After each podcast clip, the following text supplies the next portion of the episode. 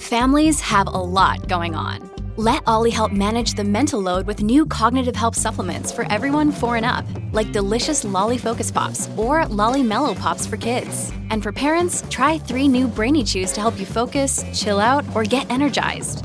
Find these cognitive health buddies for the whole fam at olly.com. That's O L L Y.com. These statements have not been evaluated by the Food and Drug Administration. This product is not intended to diagnose, treat, cure, or prevent any disease.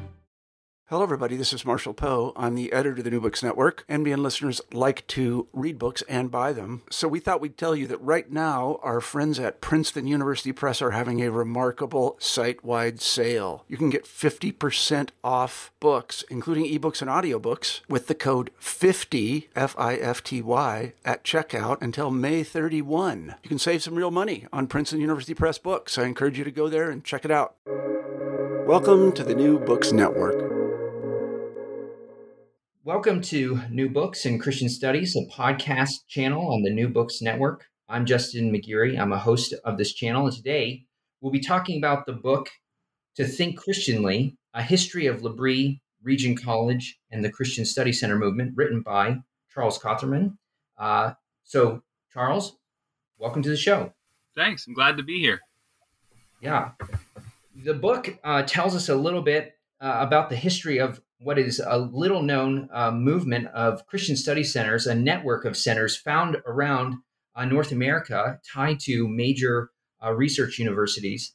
And uh, it's, it's telling a story, particularly about the late 20th century, mid to late, uh, up to our day, of evangelical and evangelicalism, uh, and not documented by anyone. This is kind of a first of its kind. So, um, Charles, could you tell us how you came to write the book. Yeah. So the book kind of came out of my own history. You know, I I uh, I was raised in the evangelical tradition, but not a really uh, intellectual one. In fact, they were kind of scared of it. And so, as I kind of went through undergrad and then into seminary, I started to kind of wrestle with the history of evangelicalism and my own. And so that kind of drove me to pursue, you know, uh, eventually a PhD in um, religious studies with a focus on American religious history and a focus on evangelicalism within that. Um, and I've had some mentors along the way that were really um, kind of powerful in that formation. So Scott Sunquist was my professor at Pittsburgh Seminary when I was there, and he kind of helped shape that historical and yet very much practical ministry drive in me.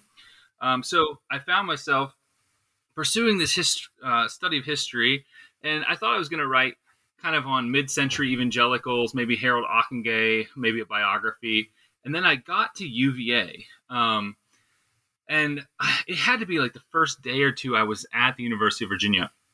People started saying, you know, you got to check out the Center for Christian Study, and and at first, you know, I was just like, uh, you know, it's some parachurch ministry. I didn't think much about it, but as I continued to hear about it from almost everyone, I was like, well, I got to check this out, and so it started with kind of just you know, getting some free coffee, spending some time there, getting to know some people. And then what I found as I went further into my study was that the history that I was looking into in mid-century evangelicalism, people like Ockenga, people like Schaeffer, um, it actually kind of came together with the history of this study center, which I found was part of a bigger movement. And as I kept digging and, you know, a course paper here and there, um, on the history of the study center there at UVA, I realized no one's written this. And it was just kind of, it almost felt providential. It was just like, this is the time to do it. And so it jumped right in. That's great. Um, I guess one thing, um, I jumped the gun a little bit asking how you came to write it. Could you just tell us a little bit about yourself? Yeah, sure. Um, yeah, and it is. It like I said, it's all it's all wrapped up kind of into one. Um, the book really comes out of who I am. I mean, like I said, I was raised in this kind of uh, evangelical tradition, um, and it was it was like you know, uh, everyone should go to college, but don't go to too much school, or you'll probably end up not loving God. Um, and so I kind of wrestled with that. Didn't really come from a, a family that had much experience in college and from a pretty rural area. And so it took a while to figure out how everything worked. Um, but it, but it was, it was just a handful of people, you know, that made a difference. Um, my wife and I spent a year in New Haven, Connecticut, right after we were married, um, and we kind of that's where we actually found the Vineyard Movement, which is the movement we're a part of, and we pastor in, um, and found some probably even just as importantly some really good friends who were like love Jesus, uh, leading churches and working on PhDs at places like Princeton and Yale, and we were like, man, these are like this. This feels like the kind of people we want to be. Um, and so it kind of lit a little academic bug and spark in us. Um, and so we ended up both going through kind of a, a, long story of God's providence, which we weren't seeking, um, both to Pittsburgh Theological Seminary, and God provided financially for that. And while we were there, we had a couple real mentors, and Scott Sunquist being probably the primary one. Um, he's now the president, Gordon Conwell. But then he was a professor of mission and church history, and both of those things are so uh, dear to us. And he just exemplified what it looked like to be a scholar who cared about the church and who was, you know, an extrovert and former D1 athlete. It was just like the kind of person I wanted to be. So it was a really motivating thing. Um, and so working with him, I did write a thesis on Harold Ockenga, and I thought I was going to work on that at, at, in my PhD program, um, but got into UVA and and God really provided through that. And while we were there, I thought I was going to be a, a full time professor with like a little bit of dabbling in the church. And while we were there, I just realized like my heart is for the church, um, and so you know from basically almost the last 10 years has been like a, a constant kind of walk with God about how do you balance a desire to be in academics and a desire to be in the church. You know, and that's really where we're at. We came back, my wife and I planted Oil City Vineyard Church, um, very close to where we both grew up. We're both from the same small town of 1,200 people in rural Western PA. And so, about a half an hour from that, there's this town called Oil City, which is um, along with Titusville, Pennsylvania, where the petroleum industry got its start. Um, oil City exists because of oil, and uh, it, w- it, was the former headquarters of Quaker State Motor Oil um, until 1994. So it's a place um, that we knew and that had experienced a lot of kind of economic downturn, and we just felt God pulling us back. So we planted the church about five and a half years ago now. So the other thing I do is um, I work at Grove City College as part of the Project on Rural Ministry. I'm the program director for that, um, one of the five directors on the project, and it's a five year million dollar Lilly grant project that we're trying to figure out how a Christian liberal arts college can be a resource and also learn from um, and connect with rural pastors in the areas surrounding it. So we're working with pastors from southwestern New York State to eastern Ohio, western PA, and northern West Virginia. That's great.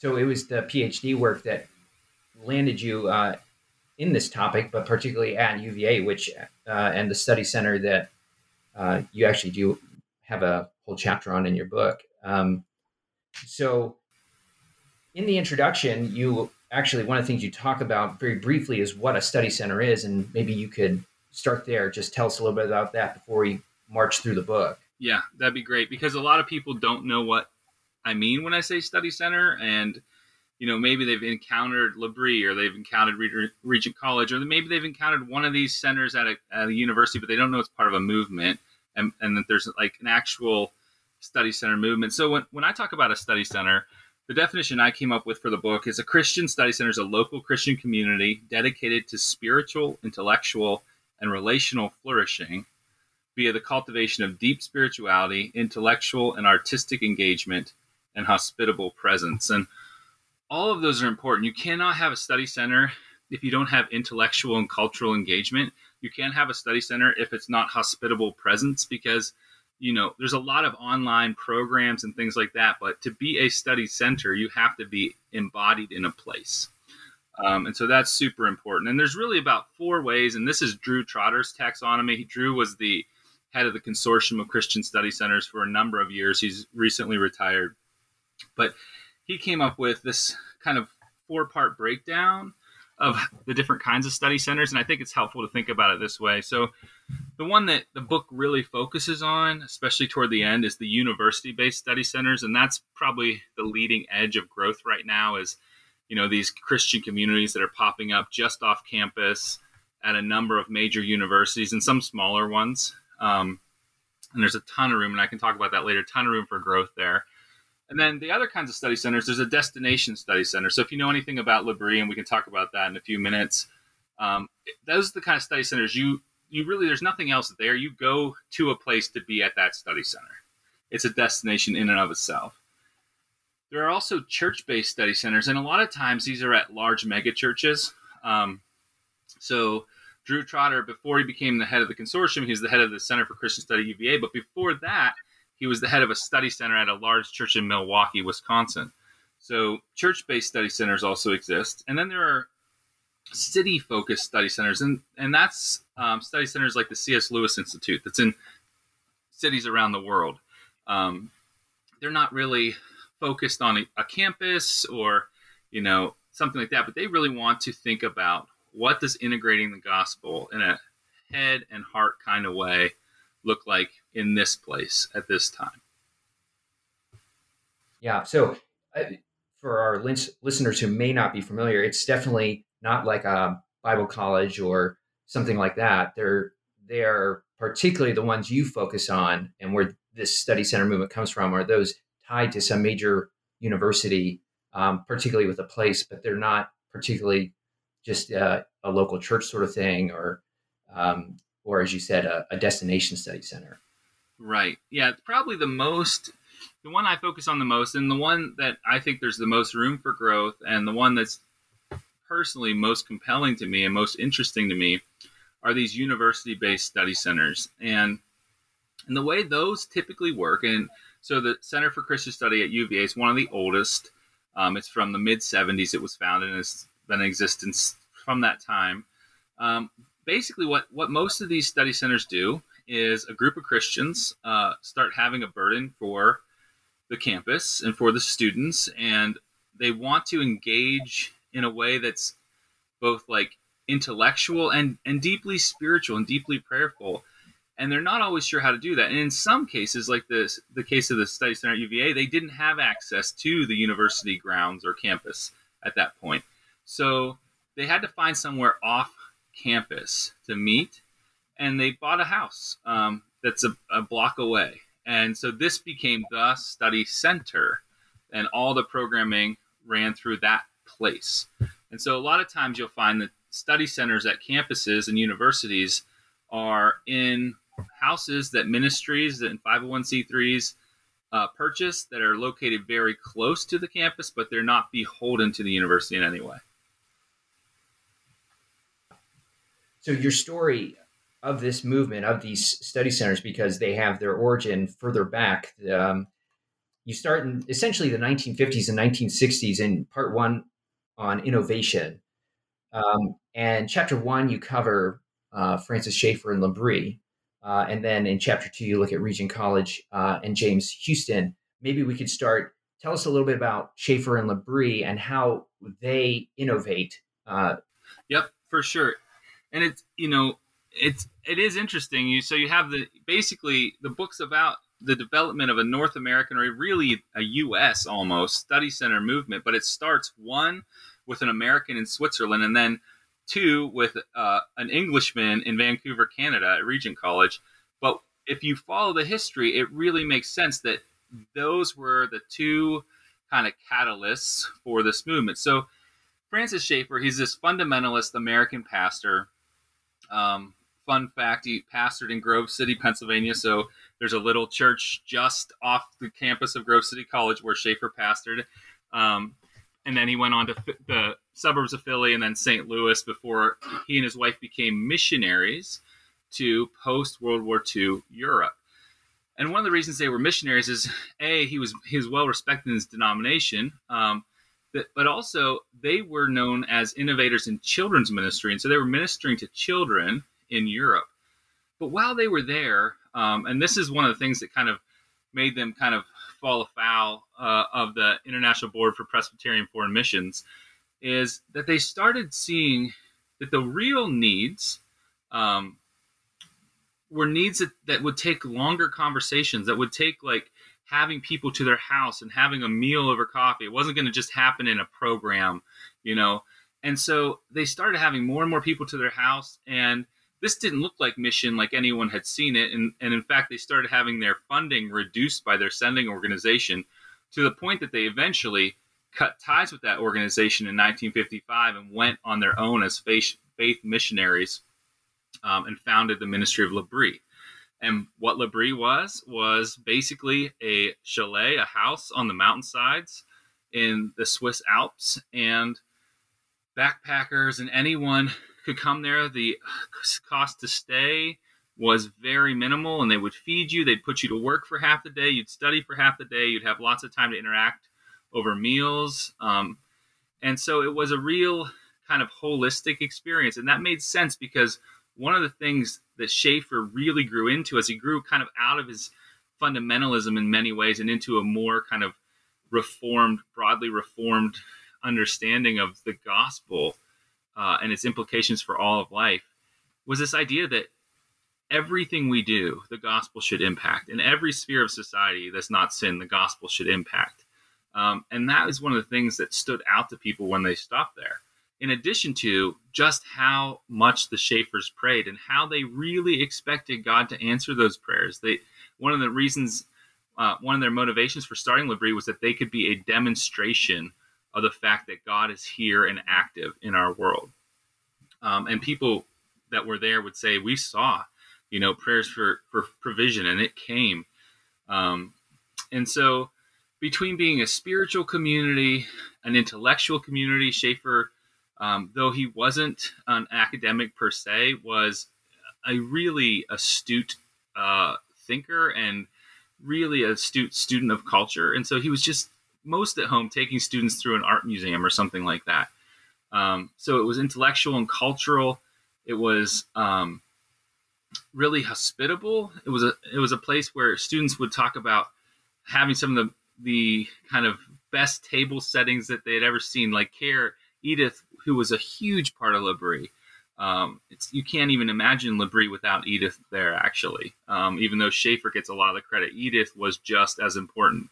And she, you know, people talk about her table settings and her meals and her elaborate menus and just the care she took. You know, uh, for like a young engaged couple with almost no money, she'd pack them a lunch and say, "Go for a walk." Um, she was really into the beauty of every day. Um, and it made a difference. So all of these things marked L'Abri and, and really made it into a fourth kind of community that I argue is an aspirational one. People wanted to recreate this because they said it was so amazing. And they were so moved by just the, the spirituality, the intellectual rigor, um, the community and hospitality. And they said, we, we want to do this back home. We want more people to experience this. Yeah. And one of the things you point out in the book is how um, it, particularly in the 70s, they they really become prominent. Uh, you know, they were more or less an unknown uh, organization, um, but slowly the 60s and then particularly in the 70s, they become well known. And really, one of the features of the book, one of the things you track is the people and networks that are overlapping or passing through L'Abri, uh, and then into other chapters. Um, so they, as you put it, capture the imagination of kind of this generation um, that then want to take it and do something with it beyond just the destination.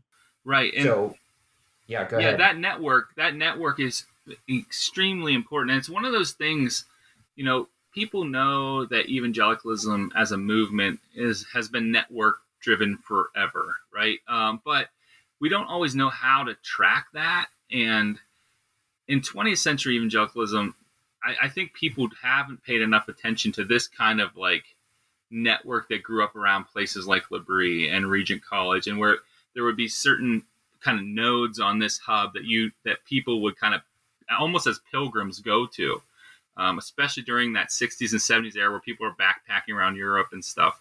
Um, forming these relational connections um, and in some places you know instead of going to to Bible college or seminary, like the credential you needed was to have a letter from Francis Schaeffer, and people like, oh, we get you, you're in, you know.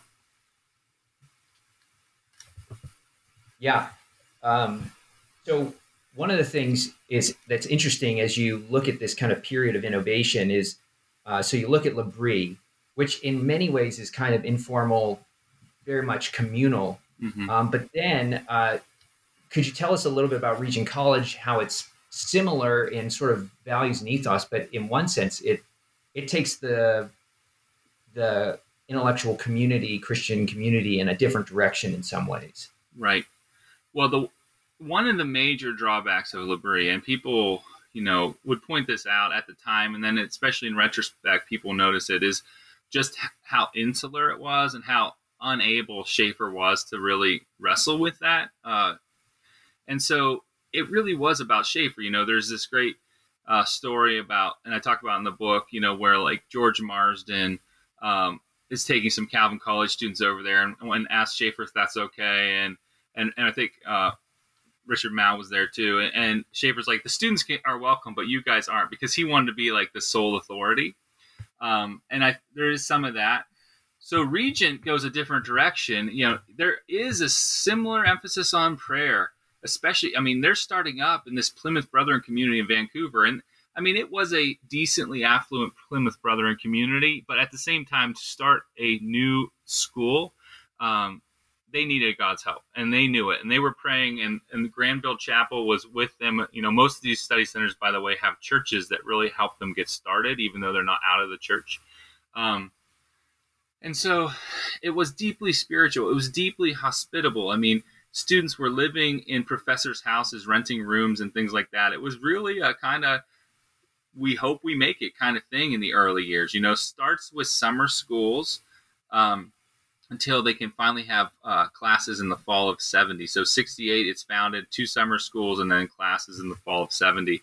Um, but the difference is that from the start, Regent positions itself to actually be at home in the modern university system. It's a goal, and that's something that Houston really brings. He doesn't just want kind of an independent Bible school or even a Christian liberal arts college. He wants a college um, that is uh, affiliated in an official way with a major university. And it's hard to kind of have a framework for this if you've spent all your time in American university systems, but but really this comes out of the Oxford University system where there are in kind of colleges that are separate unto themselves on some level, but they're also integrated into the University of Oxford or something. And that was Houston's model.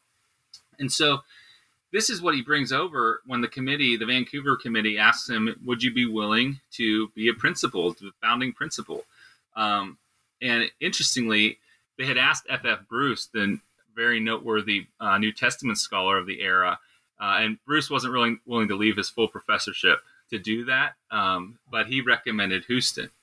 And so James Houston becomes kind of like the the figurehead, and and his his personality really does inform it. And he's really deeply committed at that point, and he still is to this day. If you hear him talk, um, to the need for us to focus on the person and not the profession. Uh, to focus on on the fact that we are people uh, in connection with God. We are not, you know, chemists or Bible scholars or anything like that. And so that ethos is part of Regent from the very beginning. Um, so so what would often happen is a student might go to go to L'Abri and say, "This is great, and this opened my eyes to something that's new, but I want something formal." And you know, and there were a handful of colleges and seminaries that people would go to after L'Abri, and Regent became one of the one of the very most prominent of them. And so a lot of times students that were looking for a little more than what L'Abri could offer would go to, to, to Regent or looking to continue that. And so together between Schaeffer, the Schaeffers and L'Abri and Houston and the team, including, I mean, the team was so important up there. It wasn't one man. It was, you know, a whole team of people, including Carl Armerding and uh, Ward Gasque and people like that um, working really hard together. But but together, the influence of these two places, a lot of people in the 70s, the late 60s and 70s, were influenced by both. And a lot of the founders of these study centers were influenced by both. And so they would take this like really kind of live and work uh, down to earth, care about everyday art, sensibility of L'Abri, the hospitality, um, the open handedness of it, and then they would they would say we want to recreate some of that, but we also want this kind of more rigorous, more engaged with the modern university, um, you know, more formal on some level uh, way of being a study center that we saw at Regent. And so when those two influences came together, I think the results were pretty impressive because the, the they balanced each other out and they added to each other and, and complement each other in a lot of ways, you know. And sometimes you would see a study center that was only influenced by maybe one of the two, and it usually had a harder go than study centers that really came out of kind of this confluence of L'Abri and Regent. Mm-hmm. Yeah, that's interesting. One of the other things you hit on in both of these chapters is the the timing issue as far as evangelicalism as sort of a movement.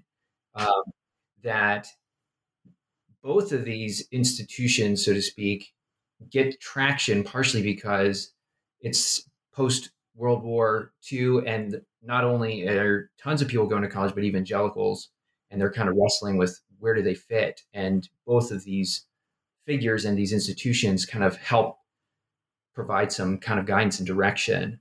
Um, and I, I think one of the other things, again, that's fascinating is how you look at the way that these groups kind of um, blend together at different points through, say, InterVarsity's lecture circuit, or um, you see, uh, you mentioned that Regent has connections with Young Life. So just all these different um, connections. Now, one of the things you do point out in that second chapter is, uh, unlike uh, Schaeffer, Houston sees sort of that this is something that's worth replicating, which sort of you use that and his vision to kind of launch into your whole second section where you look at four different study centers. Um, in particular, in chapter three, he's pretty uh, involved in helping to get what's well through a number of different uh, stages the cs lewis institute could you tell us a little bit about the story of how houston develops this vision for replication and the sort of ups and downs of trying to redo regent yeah so that was something that was a surprise for me as I got into the archives, and and I probably spent the most time. I had a long uh, week in Vancouver in the archives, and it was just so helpful. And Houston, to his credit, just said anything's open to you, and I was one of the first people to get in. So it was just such a a privilege and such an interesting experience. And so one of the things that stood out to me as I just combed through these letters was how like intentional he was about replicating Regent, you know, after a couple years there. And I mean, it's coming up in like the 1974 white paper on as Regent looks to the future. There's a whole section on replication, which, by the way, is written by a young guy named Bayot Steiner, who came to the Lord at UVA, who was involved in uh, UVA's campus ministry, went to L'Abri, spoke with spoke with Schaeffer, wrote to Schaeffer, and then ends up at Regent for a one year diploma and becomes Houston's TA and research assistant. And under Houston's kind of mentorship, catches this vision for replication, writes and presents this white paper, and then two years later, he or a year and a half later, he's helping to found the Center for Christian Study at Virginia. So there are direct ties to these ideas about replication and other study centers. The other one you just mentioned, the C.S. Lewis Institute in Washington, D.C., the same kind of thing. So Houston, he started to, as you know, Regent's success, um, people interpreted it different ways. And so for people like Carl Armerding, who was in, an administrator at heart, and he was involved in that, and he knew the numbers that they'd have to hit just to be su- like sustainable um, and viable. It was great that they were growing. It was great that students were coming. Now Houston, who in some ways you almost have to say is an idealist at heart, for him, he wanted personal interaction with every student, and he started putting out. He started kind of chafing under this growth, and because he wanted to know every student and know them well. And so he started putting out numbers like if Regent grows above 100, I don't think we can do it anymore. We have to replicate. We can't we can't grow big. We have to multiply. Um, and so this becomes reality as he starts talking to people and he meets people, you know, and starts a long correspondence with, with Doug Coe um, out of D.C. who works with a lot of uh, politicians in D.C. as kind of a personal chaplain. And he and Houston start talking, and Coe's so connected out there, and they start looking at the University of Maryland, saying, "Well, we could found a Regent College East at the University of Maryland, and we have this house that was donated to us, and this ministry of of uh, Jim Hiskey, who had been at L'Abri but has a heart for this." And Houston visits there on an intervarsity uh, speaking tour and says, "Why not here?" And Hiskey's like, "Wow, I don't, I didn't ever even think about that, but maybe." And he, kind of brings him in, and you know, and the way Houston hooks him is he he calls him one day because he's like, "Well, well, start with the summer school like we did in Vancouver." So Houston calls Hiskey one day, and Houston's like, "Hey, I'm sitting here with John Stott. Do you want to do the summer school? Because he'll come this year." And Hiskey's like, "Uh, uh, sure. You know, if John Stott wants to come, like I'll do it." And so they start uh, this summer school. They're trying to start a study center, but they run into some problems. First of all, the United States is not Canada. And even in Canada, like British Columbia being kind of on the far west and the last to be settled, has some different rules than the other provinces. Um, and it's far different than the way the U.S. higher education system is set up. And so they, it's not as easy to affiliate in the U.S. And, and you have to also have enormous endowments for libraries and things like that. And the group started to realize this just isn't going to happen, you know? And so what started as a dream of C.S. Lewis College, which was a Regent East, um, kind of got narrowed down to what now looks like a, a, a successful but a study center um, model in, in, in the city. But Houston was really there, and, and it looked like for a while he was going to move to D.C to actually head this up, and he was on the board for decades. Um, but you know, t- I think to his credit, actually, at least if you if if you take him at his word in his letters, uh, he really thought his wife and family couldn't handle another major move, and he said, "I, I just can't leave."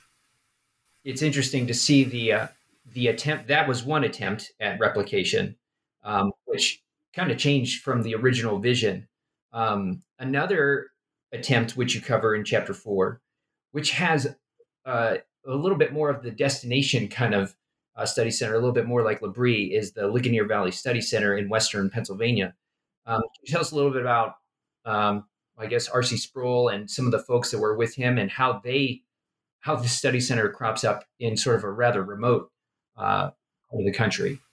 Yeah, so R.C. Sproul and the Ligonier Valley Study Center is fascinating. It's fascinating to me personally because I'm a Western PA guy, and here we have rural Western Pennsylvania represented, um, and we also have kind of the out migration of rural Western Pennsylvania represented.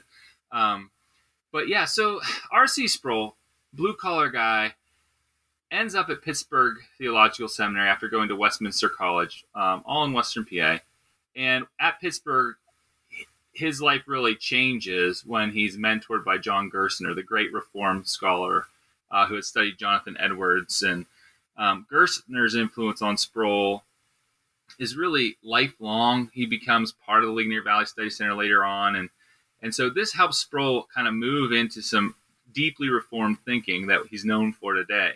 Um, and so Sproul, he tries his hand at a few things. He, he goes to uh, Conwell Theological Seminary, but then the next year it's shut down in Philly because they're going to merge with Gordon Conwell. He decides not to move to uh, Boston, um, and he, he takes a position at a suburban church teaching adult education. And then he's eventually he's out in Cincinnati doing it, and he gets he's really becomes very well known within certain circles for adult education. And so his Sunday night classes in Cincinnati are like more people are attending them than, than worship at the church on Sunday morning. And, and, you know, people uh, really love what he's doing. And so he has always stayed in connection with people in Pittsburgh. And so the, there's a lot of work going on in Pittsburgh this time with like the Pittsburgh Offensive, which is a group of people trying to, to really make uh, the city of Pittsburgh as no, well known for God as for steel, was their saying.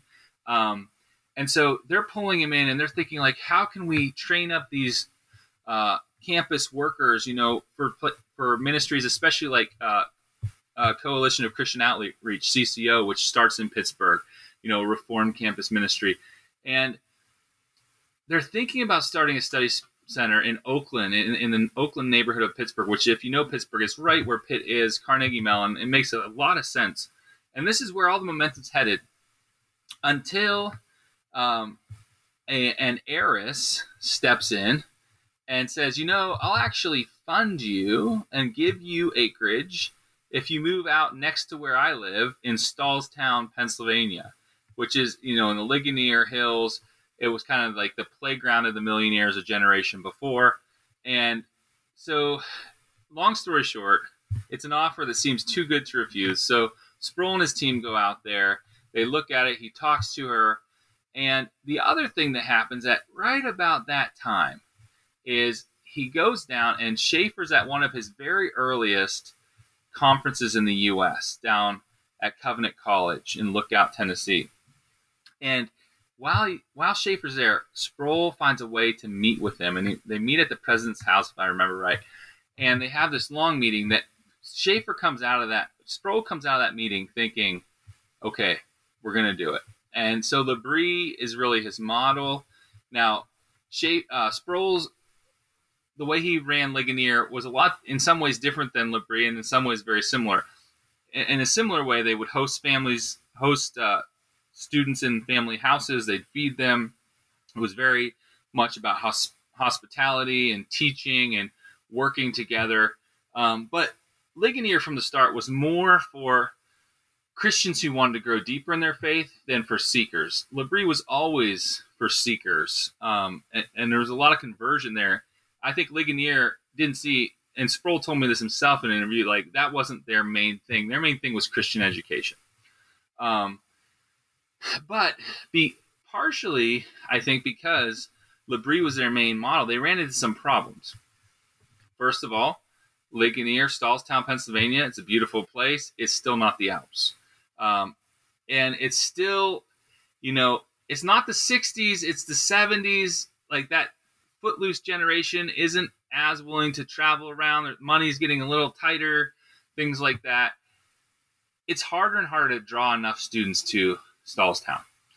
Um, they are finding that it is also harder and harder to sustain their staff who are getting burnt out, whose own families are, are having a very difficult time hosting all these students all the time for dinner and stuff like that. So they start by cutting that part of their programming and building like a residence hall.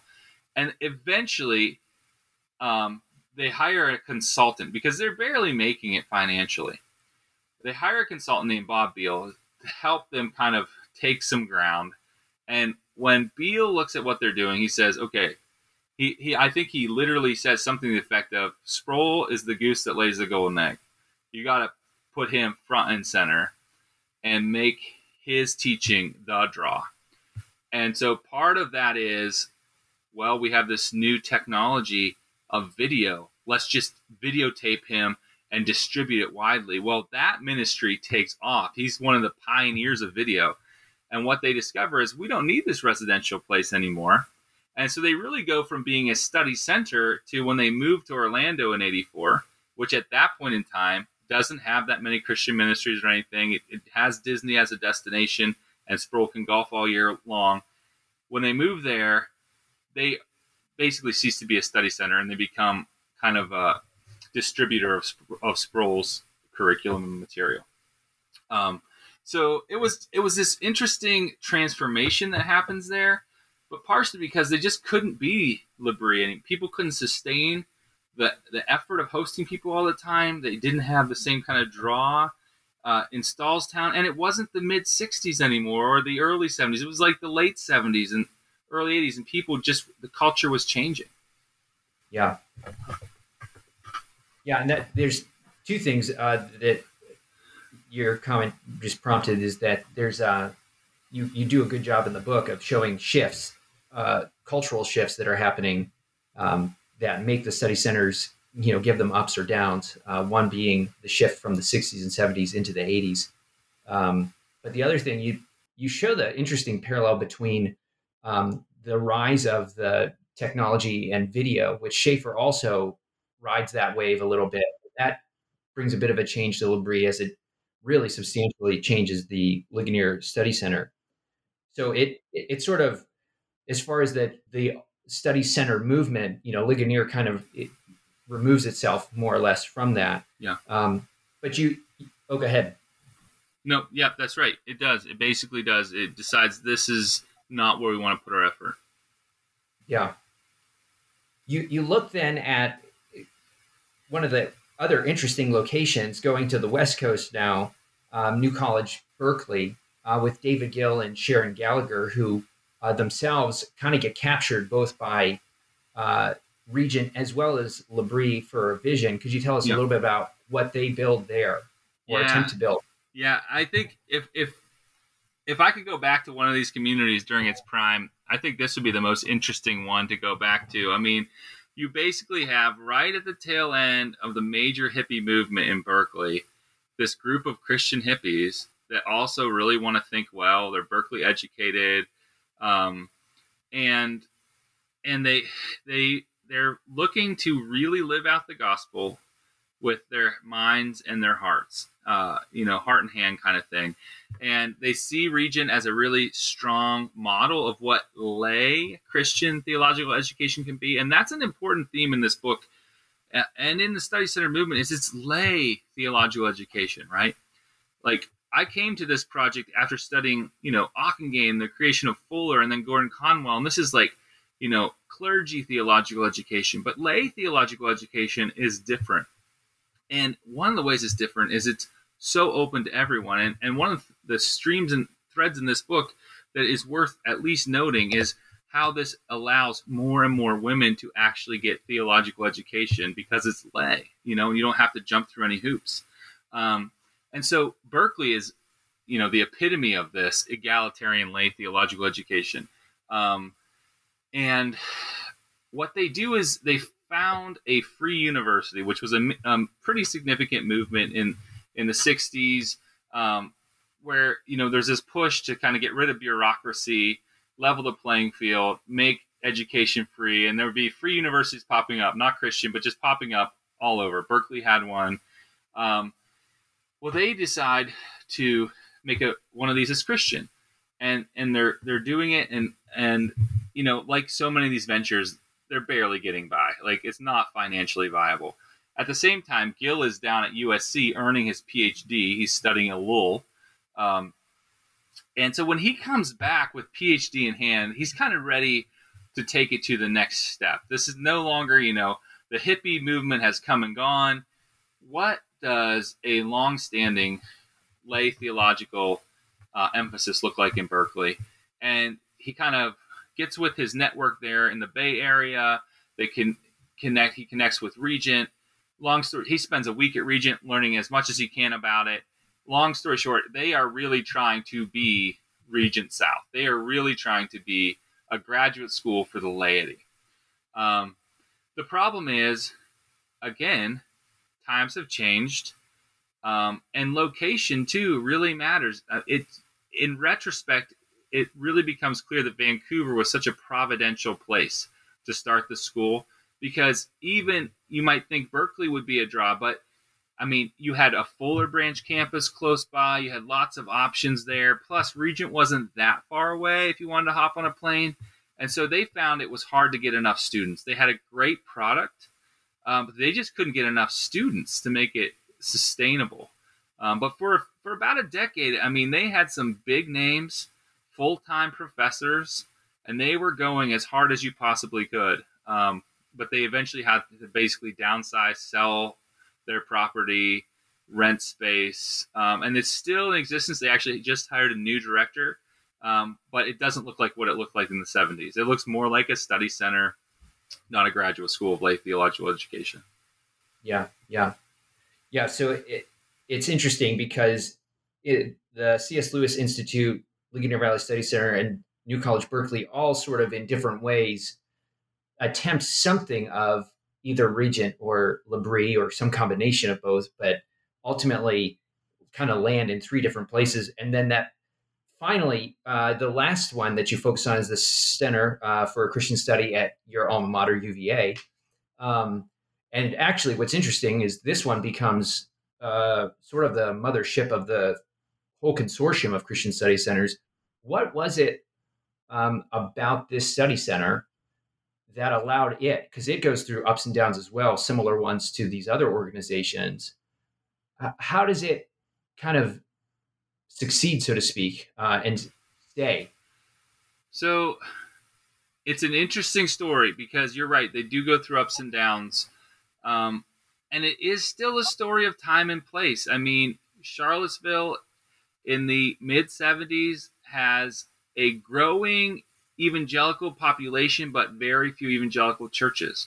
So the evangelicals that are there are kind of united around campus ministries, and they plant a couple churches, one of which becomes Trinity PCA, uh, which has an enormous influence and still to this day uh, within Charlottesville evangelical circles and even more broadly nationally, right? Um, and so what we see is is the timing's right, and also the situations on the ground there necessitate it because UVA actually restricts at one point in the early 70s they restrict all campus access and they do not allow Christian groups to meet at all on campus.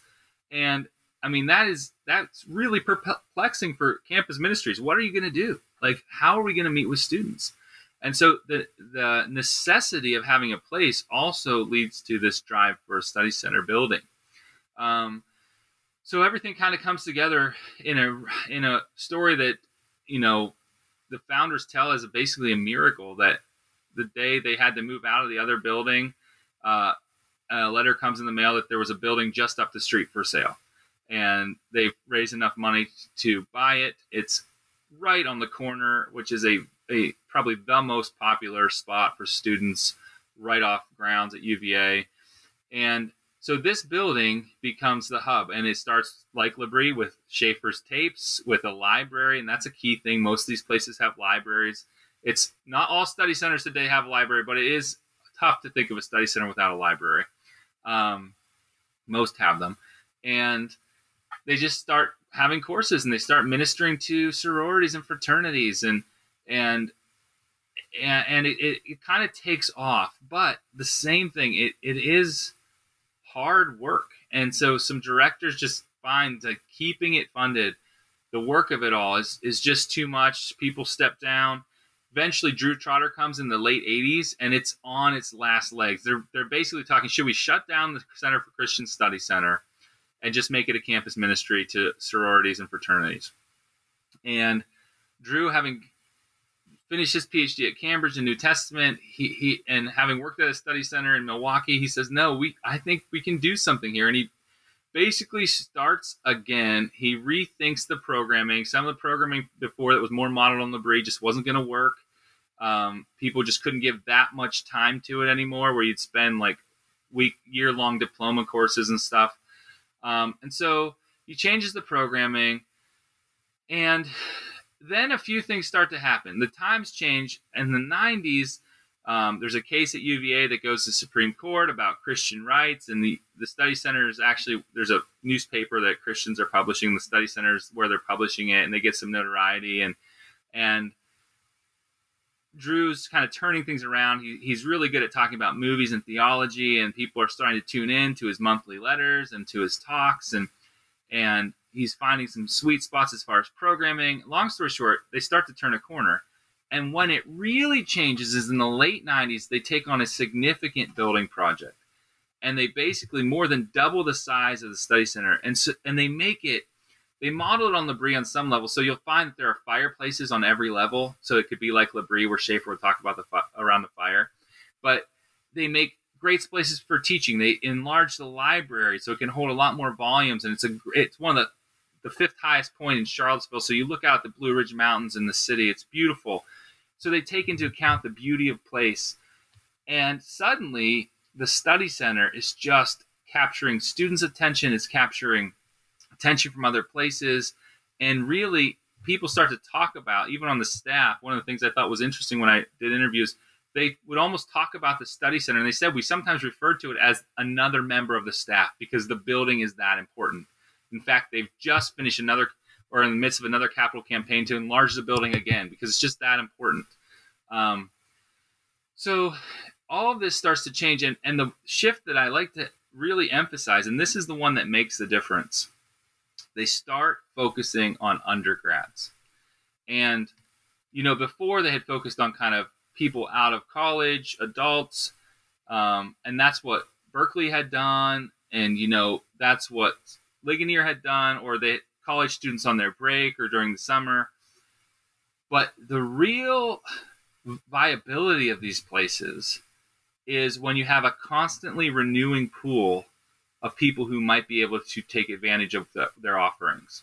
And you have a constantly uh, growing pool of alumni, right? And so UVA is an affluent school, their alumni are abnormally affluent.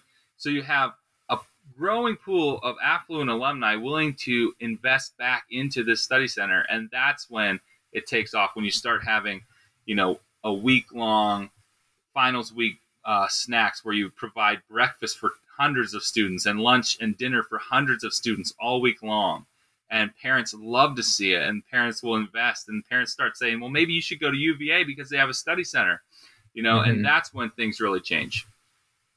Yeah, yeah. It's and then it's at this point one of the things in your at the very beginning of your book you note that the scope of what you're writing is you're not writing a comprehensive history and it's really in this last chapter, the seventh chapter, where you note that actually this center at UVA isn't the only one, right? We've looked at a few others.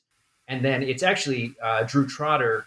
Um, largely, he's one of the key uh, players in the forming of the consortium. Could you tell us a little bit just how this consortium kind of happens? Yeah, well, in, in, around 2000 or so, there's a meeting at Covenant College that Wade Bradshaw, who's now pastor at Trinity Present, Charlottesville, he's at the Francis Schaeffer Institute at Covenant College, and he tries to get together all the heads of ministries like study centers. And while they're there, a few of them realize we are working on campuses and we're doing a lot of the same thing. We didn't know each other existed, you know, and so they get together. You know, it's people like Karl Johnson at Chesterton House at Cornell and and uh, David Mahan at at um, Rivendell at Yale and places like this. There's a handful. There's like five to seven at this point, and they start meeting. And about 2007, as the story goes, they get snowed in up at Ithaca, and they're there a little longer, and they start dreaming a little bit about the future. And and the idea comes up, well, why don't we start a consortium? So by 2009, that becomes reality. Drew is the in charge of it and it's not that they're like it's not like a church planning organization where they're trying to start study centers, but they're there to encourage each other. There's a ton of independence within it. And if people want to start one, there's at least a place to go and ask some questions. There's not a template, there's not a five steps to start a study center, um, but there's people to, to ask and there's places to go look at what it looks like. And so that takes off. Um, and now there's over 30 study centers in the consortium and some partner organizations, and it's continuing to grow. And one of the things that Drew does very early on is he brings in um, uh, James Davison Hunter right after he's written to change the world, and it kind of sets the tone for the direction the movement's going to go with this idea of faithful presence. That we're friends with the university, though friends with sometimes very different opinions and views, but we're not adversaries. We're not in this adversarial role to the university. We're coming alongside to be a faithful Christian presence. Um, and that's something I've always appreciated about the movement. Um, you know, is that we want, we actually appreciate the endeavors of the modern university, though we don't think they're all right uh, or even headed in the right direction, but we appreciate the overarching desire for wisdom and knowledge. Mm-hmm.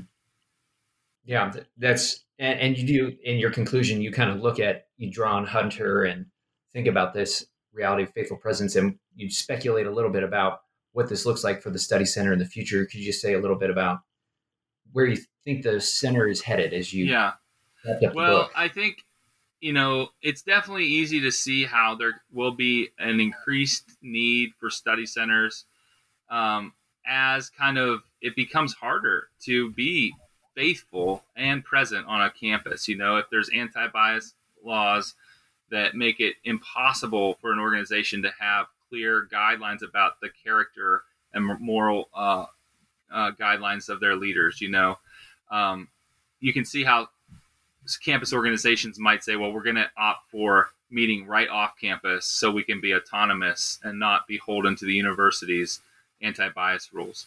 Um, I think there's definitely re- so that's what I would call like a push factor. You know, like there there's going to be things making it more desirable to have a study center that are kind of like pushing folks out of the university on some level. But the pull factor is also just these are compelling places. When people go there, when they hear about it, I would not be surprised if people listen to this and say, I, would like to start a study center. I mean, it's a compelling model where you say, you know, um, this is a way for me to be part of helping to educate uh, and and disciple a generation. You know, um, there's a lot of evangelicals now out there with uh, advanced degrees. Some of them have positions at universities, but many many don't. And this is a way for well-trained people to actually use their skills and knowledge to actually uh, invest. Of course, it's like any startup; it's going to be difficult, um, and you have to, you know, have uh, you know a team with you. But there's a lot of room. There's a lot of campuses, and one of the things I try to point out every time I talk about this is it makes a lot of sense to go for these kind of top tier, tier one academic research universities, but there are a lot of smaller colleges and smaller universities and kind of tucked away places that you know just they just haven't seen uh, modeled this kind of like robust intellectual and spiritual uh, and cultural approach just to living out a holistic gospel inspired life and so i'd love to see some people start founding study centers at smaller places um, because those places matter too Well, thank you so much for your time. Uh, it's been great chatting. Uh, but before we wrap things up, uh, could you just tell us a little bit about what you're working on right now? Yeah, sure. So, right now, my primary tasks are pastoring and uh, parenting uh, the four children I have. So, I'm I, it, writing is uh, taking a little bit of a back seat, but you know the stuff that's been capturing my attention. I mean, history, and I have a biography in my in mind that might be possible. Um, but also, um, I'm just been thinking a lot about just the holistic Christian life and time and place, and um, so kind of like those around the theology of time and place and embodiment. That's kind of where my mind's been at right now. Well, very much in keeping with uh, the topic of your book. So, thank you so much for your time. Thank you for the book. Uh, and thank you for being on the show. It's been a pleasure. Thank you.